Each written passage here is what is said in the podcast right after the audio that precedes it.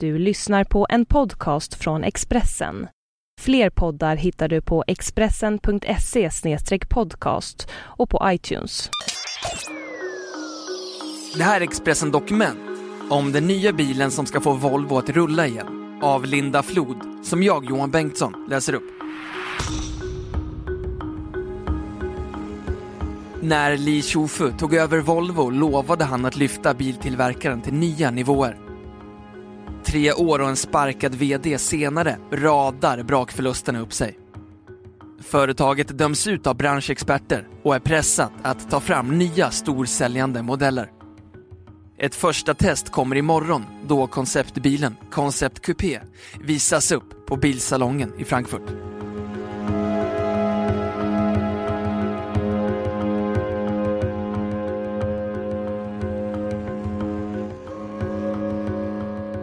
Volvo, en tiger som måste befrias från sin bur. Det var så Volvo Personvagnars styrelseordförande Li Shufu beskrev framtidsplanerna när affären mellan Zhejiang, Geely och Ford Motor blev klara i slutet av mars 2010. Men gallret i buren tycks ha varit kraftigare än Li Shufu förutspådde.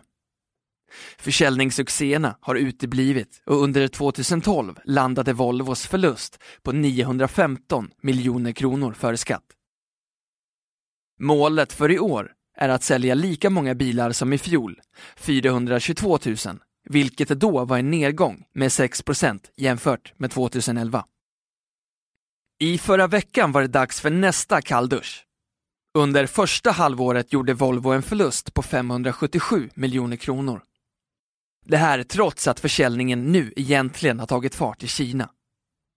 Det här kommer att bli tufft, konstaterade vdn Håkan Samuelsson när resultatet presenterades. Framtidshoppet är ställt till de tre nya fabriker som Volvo har fått tillstånd att öppna i Kina, Li Shufu och Geelys hemland. Chairman Li, som han kallas, växte upp som en fattig bondson och porträtteras som en superentreprenör som började med två tomma händer. Karriären inledde han med att tillverka kylskåp.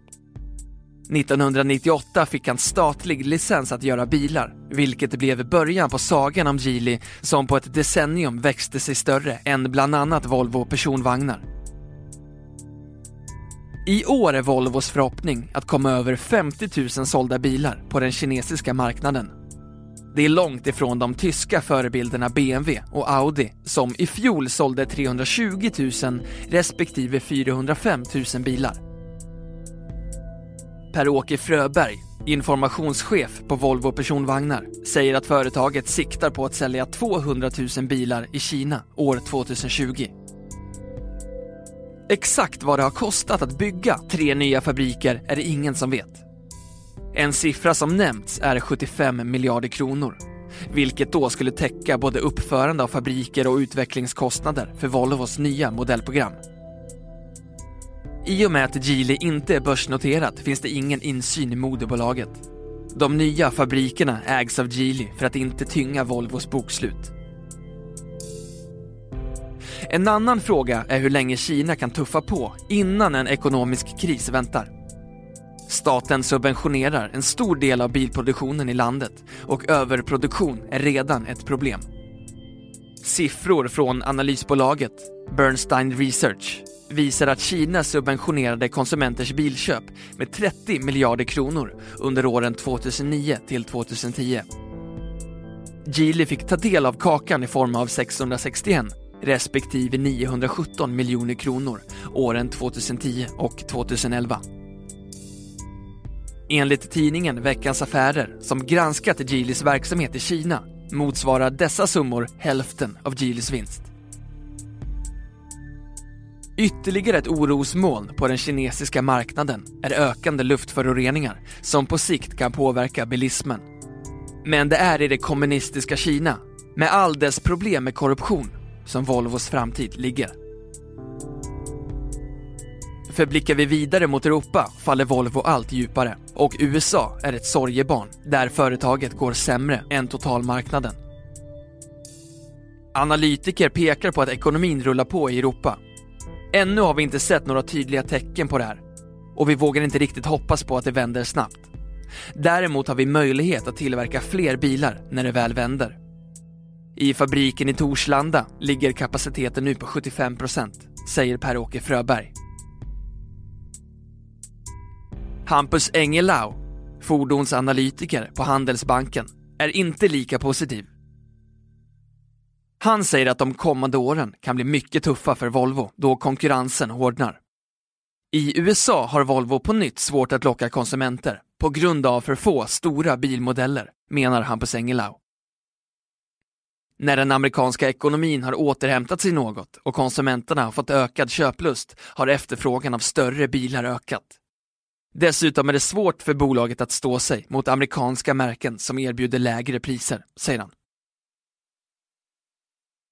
Volvo hävdar att företaget aldrig slagits som konsumenterna, som lockas av större bilmodeller, såsom pickuper eller liknande. Eftersom vi ligger i segmentet som kallas premium efterfrågar inte heller våra kunder stora bilar. Våra storsäljare i USA är XC60 och S60, säger Per-Åke Fröberg.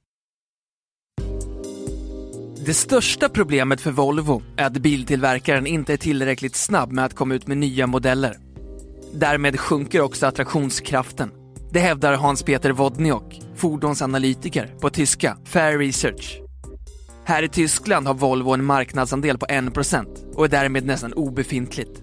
Men jag tror mycket väl att bolaget skulle kunna växa, både i Europa och på andra marknader, bara de uppdaterar sin portfolio oftare. Även fordonsforskaren Mikael Wickelgren, lektor i företagsekonomi, Skövde högskola, konstaterar att Volvo snabbt måste få ut nya modeller för att överhuvudtaget ha en chans att överleva. En överhängande konflikt som gnagt inom bolaget handlar om Volvo-bilarnas design. I Veckans Affärer berättar den kinesiske chefsdesignern Lou Dongfei att smaken är annorlunda i Kina jämfört med i andra länder. Här lägger folk större vikt vid bilens inredning. Därför måste vi dekorera bilen mer, sa han till tidningens reporter som besökte designkontoret i Kina. Tidigare vdn Stefan Jacobi påtalade öppet att Volvos modeller inte var tillräckligt premium, det vill säga lyxiga. I september i fjol fick Stefan en stroke. Kort därefter fick han sparken. Han har berättat i Svenska Dagbladet om hur han först fick blommor levererade till sjukhuset för att sen få ett formellt brev från vice styrelseordföranden Hans-Olof Olsson om att han var avskedad. Jag fick brevet utan förvarning och utan förklaring. Det fanns ingen direkt konflikt eller dispyt, sa han i intervjun med SvD. Enligt Hans-Olof Olsson var det ökade kostnader för bolaget som gjorde att Stefan Jacobi fick gå och han säger i samma tidning att beskedet inte kan ha kommit som en överraskning. Ny VD i Volvo blev Håkan Samuelsson, tidigare chef för tyska lastbilstillverkaren MAN. Stefan Jacobi gick nyligen vidare till ett nytt toppjobb som vice VD för General Motors. Hans-Peter Wodniok på Fair Research håller med Stefan Jacobi om att Volvo-bilarna inte andas tillräckligt med lyx. Volvo har ett gott rykte, men det räcker inte. Företaget vill ha ett prisläge i samma nivå som Audi eller BMW, medan modellerna i själva verket är mer standard än premium, säger han. För närvarande har Volvo åtta bilmodeller ute till försäljning. Informationschefen Per-Åke Fröberg är noga med att påpeka att sex av dem har uppgraderats under våren och landar hos återförsäljarna under hösten. En viktigare nyhet blir stadsjeepen XC90 som inom ett år kommer i helt nytt utförande. Nya XC90 ersätter dagens 11 år gamla modell som under flera år var en stabil storsäljare, inte minst i USA. För ett par veckor sedan premiärvisades Volvos nya konceptbil, Concept Coupé, som är den första av tre modeller som visar formspråket för nya XC90. Den officiella premiären av konceptbilen, som är framtagen av designchefen Thomas Ingenlatt, äger rum på bilsalongen i Frankfurt den här veckan. Bilskribenter har beskrivit Concept Coupé som en modern motsvarighet till P1 800 Sportbilen som Roger Moore körde i tv-serien Helgonet på 60-talet. Dilemmat med designen har återigen hamnat i fokus i samband med premiärvisningen av konceptbilen.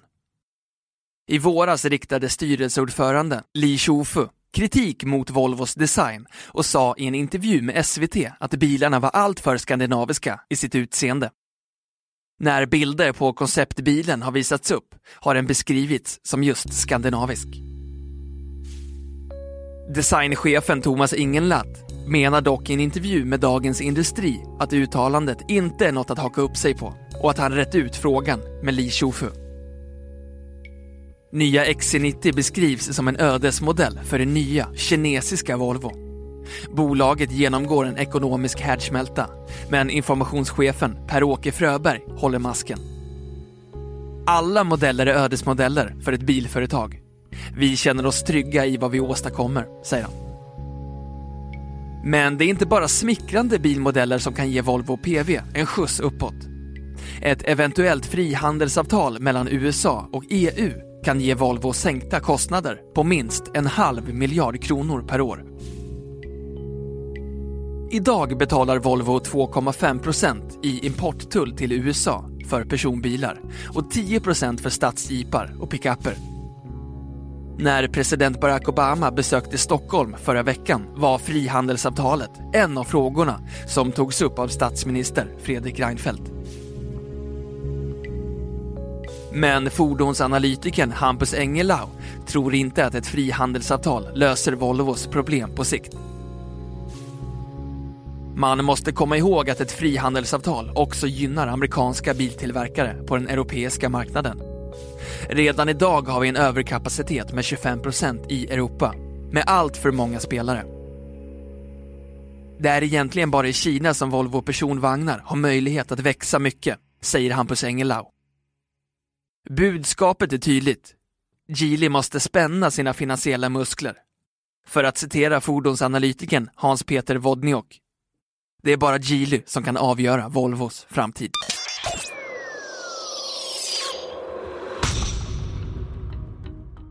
Du har hört Expressen Dokument om nya bilen som ska få Volvo att rulla igen av Linda Flod som jag, Johan Bengtsson, har läst upp.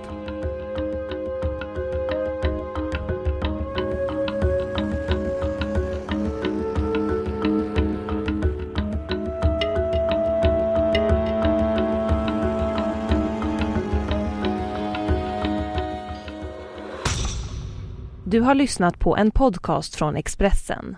Ansvarig utgivare är Thomas Mattsson. Fler poddar finns på Expressen.se och på iTunes. Ett poddtips från Podplay. I fallen jag aldrig glömmer djupdyker Hasse Aro i arbetet bakom några av Sveriges mest uppseendeväckande brottsutredningar. Går vi in med hemlig telefonavlyssning och, och då upplever vi att vi får en total förändring av hans beteende. Vad är det som händer nu? Vem är det som läcker?